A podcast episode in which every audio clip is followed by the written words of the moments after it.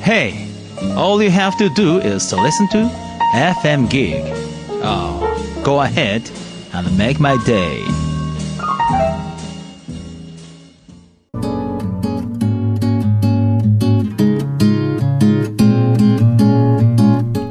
いちこのスマートな整理術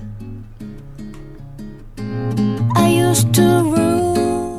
world. この番組はちょっとした収納や毎日の工夫でスマートなライフスタイルをくれるヒントをお伝えする30分番組です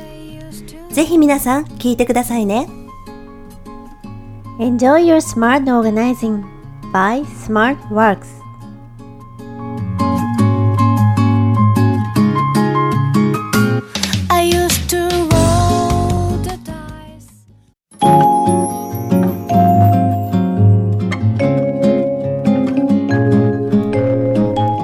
皆さんおはようございますこの番組を担当するいちことひろこです。はい今日も30分間どうぞよろしくお願いいたします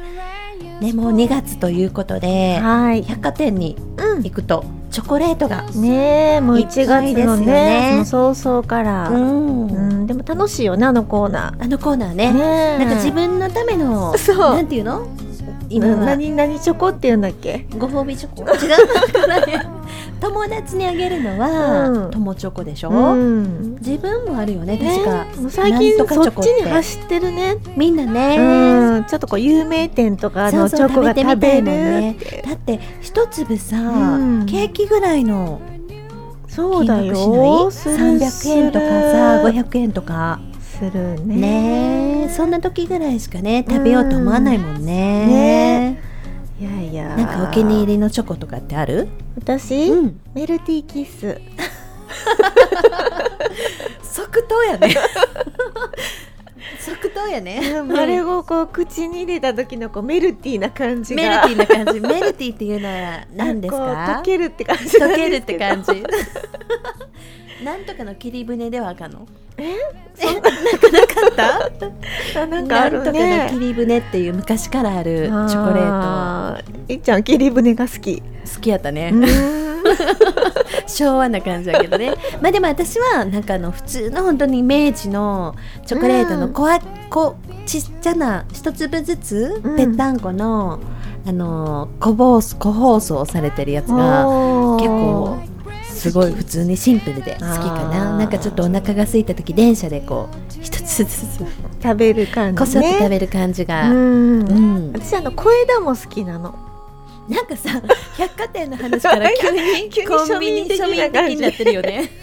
でもわかいるやー小枝、でもね実はほら海外の、うんまあ、ちょっとリッチなチョコより、まあそうね甘いからねなんかねホッとするよね そ確かにある、ね、いろんなうこんう海外旅行とか行って、まあ、有名なチョコレートっていっぱいねそうそうあるんだけど、うんなんか一粒二粒はへーっこのて間さ私があげたチョコレートまずかったんやんなあれえ何やったっけほらシンガポールのお土産 ちょっとまずかったよねあれごめんな外国の味 よねまあねちょっ独特となんかダメってねあれいやいや失敗しましたごめんなさいまあ、いろんなね今度から小枝に味しわます小枝にけどね最近はほら、キットカットとはかーいポッキーとかもね,、うんちょっとねデパ地下でいブランドっぽくしてるよねそうあれもねやっぱりいただくと嬉しいしうんわかりますねいいですよねあれもねねチョコレート本当ちょっと今月は楽しんではい買いに行きましょうははいい、では今日もどうぞよろしくお願いいたします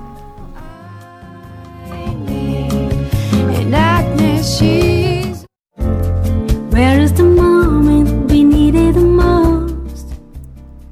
FM ギグいちこのスマートな整理術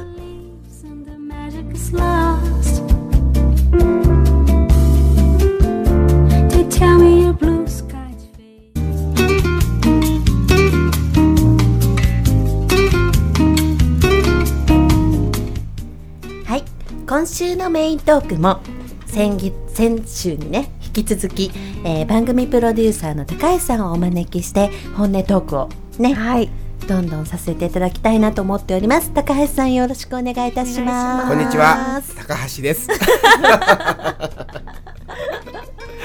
どうもご無沙汰しております。どうもどうも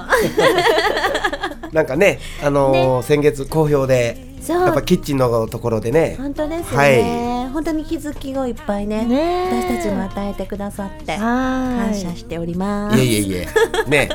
まああのね、えーまあキッチンの中でね、先週お伝えしたのはやっぱこうエリア別とそういですねうか担当、動線ねそう動線を担当、担当別やからクロスすることがないんですよ。そうですよねだからこそご家庭にもぜひね、そういう考え方うをんやると、確かに確すかごいにスムーズにだっいてくあんでのすよ。子供にお手伝いをしてもらう時って担当制なんですようちうちももねね。私ねが、うんまあ、切って、うんあまあ、大体ね長女が着るうん。下の子が焼くうん。焼く係ややや焼かしてはるんですか。焼いてますよ全 然すごい。焼けますねもう料理好きにならはっ焼たけよますね。焼けます、んだからなんか危ないかなと思ってやらさないと余計危ないので、うん逆にその調理グッズで危なくないものをできるだけね私は選ぶようにしてるので,、はいで注意点とかを言っていけば、うもん、うその失敗はねしないのでそうですね。うんううんん、いいでだすかよらね。鍋蓋とかでもあの取ったら自立できるやつを逆に選ぶとかねあ、その方がいい。うんやけどするもんね。そうそうそうそう、んそういう注意点をねあの調理ギグッズ選びでするとうんね、いいですよねいいですよね。はいああのそんなふうちにちねなみにね、ちょっとお伺いしたいんですけど、うんはいあのーまあ基本的にね、あのーこう飲食店ってガスなんですよ。ああうんでも、今ってどうなんですかね。ご家庭の方がやっぱり電気の方が多いんですか。その半々お客様の方へ行った時って半々ですね半々ですか。うんあーじゃあやっぱ普及は結構してるっていう普ことです及よね。はして、まあ私も IH なんですよあそうなんですかまあ、だから逆にお手伝いさせやすいまあそうやっていうのはあねるう直んうんう接んやけどはしないけど、そうでもあれそうも危ないからね、まあフライパンとか熱いから ねうん。ううんちはガスでガす。スね、うんなんかガス派は多いですよね。どうしてまあもガスがいいってい普う。通はねその火加減っていう言い方がその料理の実は美味しいポイントなんですよそうですよねでも電気になると火加減って言わないんですよね、まあね。どうするんやろねあれっていうか、まあでも弱あのー中とかいう、うん、結構あの細かく最近のは設定されるので、ええかなりの熱量熱量っていうの、うん。うん、あパワーもあるしっていうこパワーともあねる昔って電気でね、うんうんすごい時間沸騰するのにかかったけあもどうすごい早いですよ。今は違いますよもねうそうそう、うんっていうのはあるかもしれませんね。なるほどねであとサーモスタットが効くもんね、まあ温度上昇しすぎたらそうですよ止ねまるもんねそうそうそうだからあの揚げ物とかはね、安全ですよね、うん、まあまあそういうのもありますけれどもねえはいまあ、ということで、うん今回やっぱりその作業エリアっていうかなそうですね先週あまりね、そこに触れなかったんですけねども、はい。やっぱこうエリア別っていうのはやっぱりあのどうなんやろな調味料はどこに入れてるのとかねそうですよねから始まり、まあ、買い物してくるのはまあその日に使っていくのでいいんですけど、一番やっぱりスペースが大きいってお皿とこれもやっぱ使わないのに多い人多いですね。まあね なんかもらい物とかコレクターのね行きの方もねいいまらっすしゃいますしねずっと下にあったままね重ねていったら重たいじゃないですか、まあそうそうそうさあ下ってずっと使ってないとか使わねないもの多くねなんかそんなんもあるし100円ショップなんかでもねいろんなの売っまてるかたら、ね山崎パン祭りね好きやねね、皆さ ん。あそうなんですかはいよく出てくるよねやっぱもうお母さんの世代からパン祭りが好きなご家庭は、あそうなんですか、うん、やっぱ年中行事みたいな感じで、え、うん集めないんですかって感じですね。そうそうあー冷蔵庫にねそううんパン祭りのねシールが ね貼ってねでもあれあんだけの量を貯めようと思ったら本当にすごくパン食べないといけないぐらいの の。うん量ねコンビニでもやってたんあったんですけどね、うんお皿を1枚でもうんかなり食べないとダメですよ、まあねそう、はい本当にね毎日パンを食べないと無理なんですよそうなんですよ確かになでもねなんかまあはい一回そういうお皿とか、ええ食器類も一度こう見直して自分に必要なものを分かっていけば、ん山崎パン祭りは必要かどうかっていううんね、そういうことですよね、なんかこでう、まあ、目的がね、はいなんかもうずれ、ずれてるっていうか、ええその、その。山崎のお皿が好きなんじゃなくて集めてもらうっていうことがまあイベントなんですよね皆さんは。まあそうですようねんまあ集めたがるということですうね、んただまあそれをもし手放すというねところに行くと、はいじゃあやっぱ手放すのにまたあんだけ集めたのにっていう私の思いをするとそうそうね考えると ねもう集めないという選択もね自分の中で決心できるのでねはいどういうものを持つかっていうのはねいつもお伝えしてるようにねはい大事にあのちなみにお仕事をされてて、まあ、今までね、あのいろんなご家庭に訪問されたと思うんですけど、お客さん用のお皿とかそんな分けてあるとこってあるんですか、多いですよあいっぱいほとですんどですもうよほとんどですか、ううんだからて普ことは段使いって本当に1列2列の、うんなのにそこがえらい山になってはる人多いんですけどね確かにね、はいだから一度こう作業に入るともう全部出してはい全部仕分けてあ選んでいただくので結構大ごとな大感ごじとでですよすね大ごとですよ本当引っお越しか皿っていはうぐらねい、まあ、割ったらあかんものも多いあでますあしまあね,、ね、はあ、そのお皿がもし不必要な不必要になったやつはどうされるんですか、あのね今って結構リサイクルあお皿取ってもらあえるんでるすんですかそよの使使ってるものそでも業者が使ってるものでもですかそうなんですよリサイクルというか、まあ、引き取ってくださって、はいあのそういう施設であったりとか、ねあのーあるんですかあるんですよそういううーん京都でもたくさんあるんですけれどもそれやったらね、うんもうそうしはった方がいいですよねそうですねだから本当にあのネットの方で、はいお皿リスあの食器リサイクルっていうふうに調べていただいたら、はい結構そういう業者というか団体が出てきますので、ああなるほどうね、んやっぱそれをり処分利用されるとね処分に困る方は多分多いからそそうなんですよのままにしてはるんですよそねうそうやっぱりねう捨てるのはねうんちょっとね心が痛かったりねねえするのでまあこんなんしょうもない話ですけどね、うん昔はまあ夫婦喧嘩の時ちょっとお皿が出てきたりして 適当に枚数が減っていく話を聞いたこと ああるんですけどそれ昭和な感じはいね昭和あの最近はそこもないみたいなのでやっぱりずっとたまたまったままの状態どらうしいでなすんだろうで もあるところではあるのかもどうなんでしょうねやっぱ昭和のね昭和な感じだね初期からあーまなあんかひっくり返すみたいな、はい本当やね。なんかね結構あったりとか、うんうんうんあったなと思いながらねねまあ、まあちょっと話取れましたけどだいも、ぶそれましたねあとはあの ー調味料ですよ調味料ねいろんな乾物というか、どうなんですかあの、その業界的には業界的にはね、うんあのーまあそう大体まあ箱買い買ったりとかあーでそっ来かるんですけうどんうんまあその段ボール箱全部ばらして、まあ、当然陳列する倉庫が別にああってってそしてあとまああのすぐに使えるものは、うんうん容器それぞれ専用容器に入れ替えてそうですねはい、はい大体冷蔵庫で賞味期限3日ぐらいで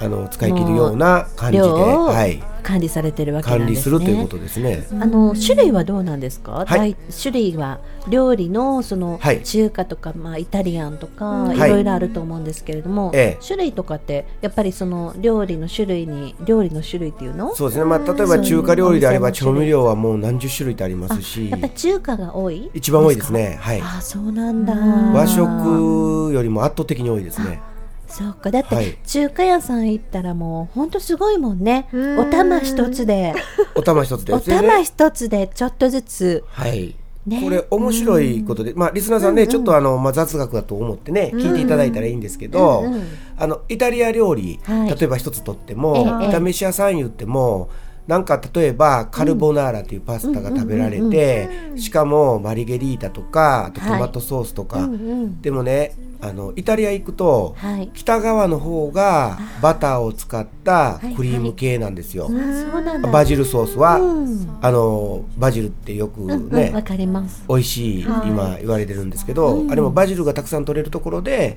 まあそ作うだっよてるねから、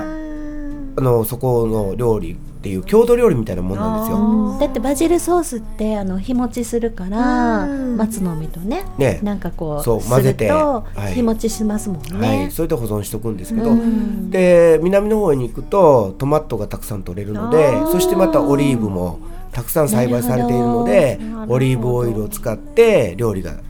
さそれっるかそっかですからね、うん日本のイタメイタリアンレストランに入ると、イタリア一周できるっていう ね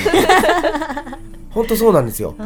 から中国も四川関東なあー違うでしょそうですよね上海とか本当だあれ味付けが全然違うので、うんうんうん調味料にしてみたらご家庭って多分全部をやろうとするわけですよそうなんですよね。だからもう中華、イタリアン、まあ、イタリアンフレンチは西ちょっと難しいかもまあ、西洋料理っていうん西ですか洋料理っていう洋食和食とね。和食と洋食とだからもう家は大変なことになるわけなんですよね。これをね全部買い揃えよう思ったらとんでもないことになるんですようん買い揃えるそれを保管しようと思ったらさらあーにもうの無理大ですね変なことに、うん、ただ今はねあの本当に簡単に中華だと、これをちょっと元を入れればうん手軽にあり結ますよね構美味しいですよ。あ知ってますもう私この本当に間あの宣伝ではいしてたやつ買ったんですけど、なんとかペーストっていうやつあはーいはい、れでチャーハン作ったらすごい美美味味ししいかっねた。でですびっくりしました実はね昭和の、えっと、50年前ぐらいかな平成入る前までは、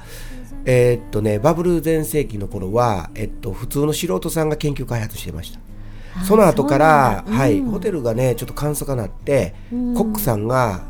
各食品会社の、ううんえー商品開発に携わるようになりました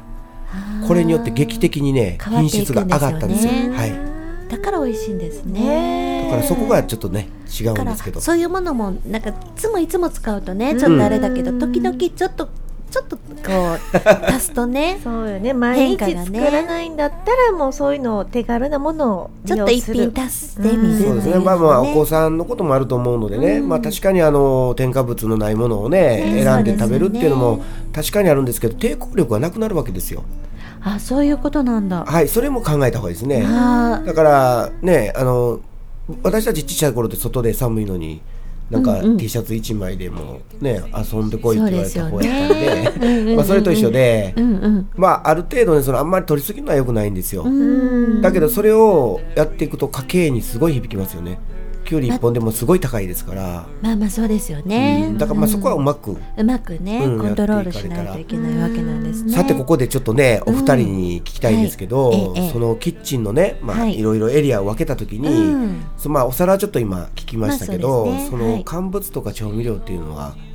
どうやってこううまいことをもうそこアドバイスもされるん結です構点在してるんですよ点在もういろんな場所に引き出しに使ってるものを封が開いたもの、はいもう新しいものがお客さんとこねもうお客さんとこねうん一緒になってるケースが本当に多くて、はいもう本当にまず出すっていうことあは作業全の部中出に全部すでもねあの調味料って開封後冷蔵庫多いじゃないですか、まあでもそれも本当に人それぞれでうんびっくりしますよねはい価値観って本当にそれぞれであやっぱりお米でも冷蔵庫で管理絶対したいっていう方もいらっしゃいますしああなるほどね、うん、もう外でもいいということ、まあ、スペースとかの問題もね、ある場合もあるんですけども、はういん調味料に関してもはいあこれ外でいいんだみたいな ね、ありますよねあるんですか全部冷蔵庫に入れてる人もいるしうん逆にいもうそれはやこれ入れといた方がいいのに、ずっと外の人もいるしまあだからどうしてもこうあの衛生上入れといた方がいい場合はアドバイスをさせていただくこともあるんですけれども、はいやっぱりまあその方の価値観に合わせて私たちはやっていくわけなんですなけるほどども。ねやっぱりそこでやっぱり液体の調味料粉の調味料乾物とかのね、はいあの乾いた調味料っていうのをこうはい分けて、えやっぱり液体とか粉物っていうのははい調理中に使うわけじゃないですか。そうですね、ううんん、ですのでやっぱりこう火の回りとか、まあ、できるだけ近いところにねね、あうのんそういうちょっと作業回りでもどっちかというとシンク側シンキッチンのうんシンク側っていうのかな、はいうん、あのコンロとかはいある方にうん収めることの方が多いですよね。ね、そう考えたら昔の方は、うん、すぐ砂糖塩気まあそうですよ。ほんまは昔の方が便利やったような気うんするんうでん、すけだど、から本当に出したままの方がいいタイプの方は出したままおすすめしますね。ねその方がうんいいいですねいってことですよね。ただまあそのオープンキッチンが多いので最近はうん出したままじゃちょっとなるほ掃ど除しにくかったり、はいいろいろもうそれ1個出すことでいっぱい出してしまうっていう方は、うんあの近くのあの収められる場所を探したりね、するケースでそもあのり一ますね角にこう集められるっていう。そうですね。じゃあある程度よく使うものは身近なところにそう置でいすそうでて、すうんあまり使わないものをちょっと遠いところというか、それでこまあはしますね。ねそういう形で仕分けまあ、だから本当にそのスペースの引き出しのね大きさとか、うんそれによって出したり入れたり、はいあの二軍のものは違うちょっと遠い場所に置いたりとか、はまあそこら辺はコントロールしますよね。ねでどうしてもキッチンのそのコンロ側にない場合は食背面のはい食器棚に収めるケースも出てきますね。あのちなみに野菜なんかはどういう風なご家庭と多かったですか。もうねそれもまあ例えば様々玉ねぎとかじゃがいもとかなあ様々ですか。そうそう根菜類はこことかって決めてはるんですうよんね。あの外に出す方もいらっしゃるし、はいそれこそ全部もう冷蔵庫管理の方もいらっしゃるんですよ。あそうなんですか。そうやっぱマンションって結構、はい外って言ってもあったかいから、ねねそうやねだからあんまり霊安書ではないケースも多いですもんうね。んなるほどなるほど、うん、じゃあ果物も一緒ですよね果物もね。まあ大体冷蔵庫に入れる方多いとは思うんですけどまあまあね、リンゴとかみかんとかね、あねの辺は出しっとかぱなしでもね使う頻度にもよるかもしれませんよあね、全なるほど部。ねうん。はいですので全部こう価値観に合わせながら、うんはいそのやっぱり一元管理してうん把握できるというのがね、そう大です事ねになってきますおよっね。しゃる通りで すはいはいまあ、あのゴールは在庫管理ができるということが、はい、うん、作業エリアの調味料の管理かもしれませんね。はい、はいはい、高井さんありがとうございました。ありがとうございましあたりました。 in your way.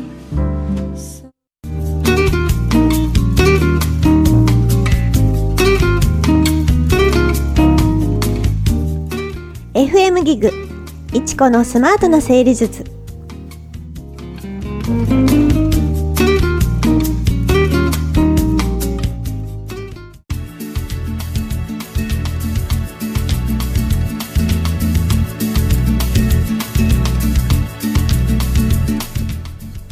はい、いちこの Q&A のコーナー。はい、と言いつつ、また今日 もまた高橋さんにちょっと Q をもらおうかな。 Q をねね、は、あクエスチョンをもクらおエうスチかョなンと思うんまあ、いでっぱいあるんでね、 まあ、今回はメインテーマでは、まあ、作業エリアから特にその乾物とか調味料とか、あっちの方がもう少しちょっとね突っ込んで聞きたかったんですけど、あのーまあわかるんですよあのよく使うものをこっちとか、あっちとかっていうのは。でね実際にこう詰め替えるとかそういった作業っていうのはあのー専門家はやるんですけど、そういうご家庭ではいそうですよね。そのまま買ってきた。たものをそのままでこう使うような形な厨んです房では全部詰め替えてられますもんね。だって箱買い、箱買いそうですもんはねいはいあの家これ庭ではもどうなんですかやっぱりあのそれはもう本当にタイプに合わせたりはい好みに合わせるんですけれども、あのそのうん、あのまあ主婦の方のそうです好みに合わせるんですかそうですね、はいだからこうあの私たち昨日をぜ、えー、とずいぶん前にねチェックを、す。あのラジジオの方でさせていただいたんですけれども、はいあのあまり片付けが苦手なタイプであったりとか、はいまあ、右脳タイプが強い方は詰め替えたいと思うんですけど後回しにするので、うん一1回目は詰め替えるけれども、はい詰め替えようと思ってその上にねまた袋が乗ってるケースが多いんですよ。そのまま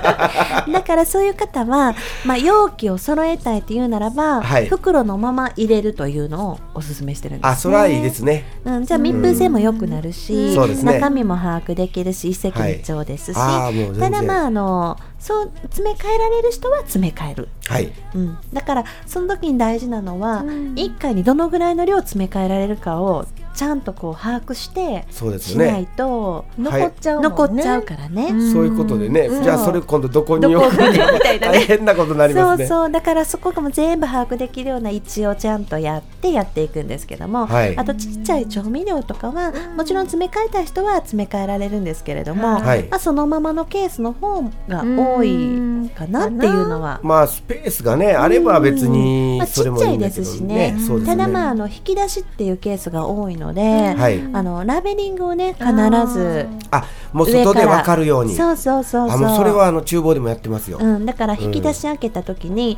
大体そのてっぺんっていうんですか、はい蓋蓋のところね上にねあそこが分からなかったりちっちゃいちっちゃいこう刻印みたいになったりするケースがあるのであーなるほどもう本当に簡単にねうんマスキングテープとかでマジックではい書くような、可愛いマスキングテープいっぱい売ってるからね最最近近ねあでそれでこう貼ってそうそう貼っわかるやてつ上から見てすぐ把握できる、はいっていうのが大事そうやですねねだいたい上にはないものねあとねひっくり返すっていうのもいいんですよ実はひっくり返すんですかあのちっちゃな調味料あるでしょ、はいあのスパイスっていうの、スパイスありますねああいうのひっくり返したらガラスでしょはいほんなら在庫の量わかるんですわよかりますねでマスキングテープ貼っといてもいいし、まあ、色でわかるのでねなるほどナそツれはメグとかねそれは面白パいセねリとかねナツメグなんかでもめったに使わないでしょうね多分私ハンバーグは絶対ナツメグい入れやるそれはまあまあまあ週に3回ハンバーグやれ ばでもあの結構ナツメグ派ですかナツメグあ派じゃあそれがあの主婦の好みってことなんですよそねれもあるねなんか自分が何を使うかっていうのは大事かもしれないし、ねいっぱい持っってもねはいそうね使い切れなかったらねもったいないからねねえでもあの調味料でねよくお伺いするのが、賞味期限ね結構あの切れてるんですけど使えますかっていうのがあるんですよ、うんそうですよねはいであの乾燥なんかのもので、うん固まってるケースありますよねそう固まってるのもあるし、あと変色してるのもあったりするのは、見るからに見たものはやめといた方がいいんですけど実はあれはあの賞味期限っていうのはあのどっちかというと腐るとかじゃなくって美味しく美味しくメーカーが保証して食べられる期間なんで、すぐ捨てはる人もやはるんですけど、うん結構もったいないと思うんですけ どね、確かにねそうですよねはいうんまあそんな潔癖症の方もまあまあであのそれもね本当価値観によって様々ですよねそうですうね、ん私なんかちょっとこうあまり使わないなっていうものは冷凍庫に入れちゃうんですけあどそれも一つの手ですよね、うんうんそれは正解だと思いますそうですか、はいうん、あとよや、かったね野菜も外に置きっぱなしで色がねなんかキャベツなんか色変わってきたりとかあ,、あーうんうんれもね一旦湯がくんですようんうんうん火入れをした後、水気をしっかり切って、うんであのージップロックとかに入れて冷凍しとけば、あもうねもうすごい保存があ効くので結構私たちあーあの冷凍派なので、はいいいですすよごいそれあの自作冷凍品をいっぱい作るん ですよ。あの茹でとくのねさっき。そう、うんこれね知らない人時短結に構な多るい、しねはい、多いんですけど、それやることとあとブロッコリーなんかでもねそうすぐに調理しないとちょっとね株を切って水につけとくともう本当にほにゃほにゃなのがしっかりとしてそこからあの湯がくんですよ。あね、うんあと最近そうす50度洗いっていうのもあるもんね。流行ってますけど、ね私あれあんまり知らないの50度で洗うの洗うとねピシッとなんかそう刃で物すねがへーなるの。はいまあ話それちゃったんですけどもね。まあというこ とで、 ね、まあでもね調味料そんな風にねあのいろんなやり方があるので、はい皆さんに合った方法でね、はいあの詰め替えるもよし、うんね、袋のまま詰め替えるのもよし、はいいろんな方法でやってみていただきたいと思います。はいありがと高うござい井ますさんどうもありがとうございました。はいありがとうございました。 Q&A のコーナーでした。 I want it that way. Now I can see. The radio you are listening to is FM Gig. Okie dokie.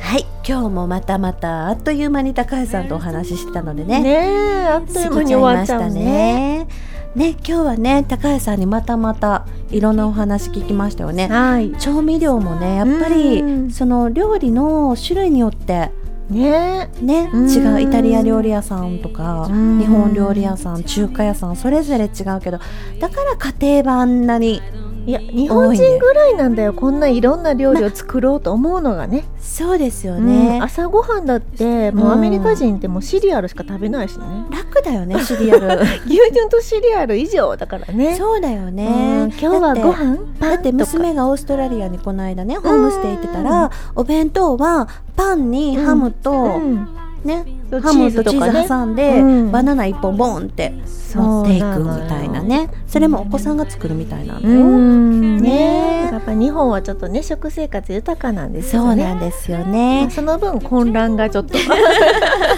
こるからね、はいそれも考えながらね、うん自分の持つべきものをね、はいあの把握するっていうのをと、うんあの自分でちゃんと選んでいくっていうのは大切な作業かもしれませんよね、はい今日もたくさんのことね気づかせていただきました、高橋さんに、はいまたまたこれ またまたね続きでお話をね、また呼んでしていただきたいなと思っておりますはい今日もスマートな一日をお過ごしくださいスマートなママを応援するいちことひろこでした。ではまた来週お会いしましょうありがとうございました Well, you need a blue sky holiday. The point is they laugh at what you say. And I don't need no carry on. You had a bad day, you're taking one down. You sing a sad song just to turn around. You say you don't know, you tell me don't lie. You work at a smile and we go for a ride. You had a bad day, the camera don't lie. Your comeback could die.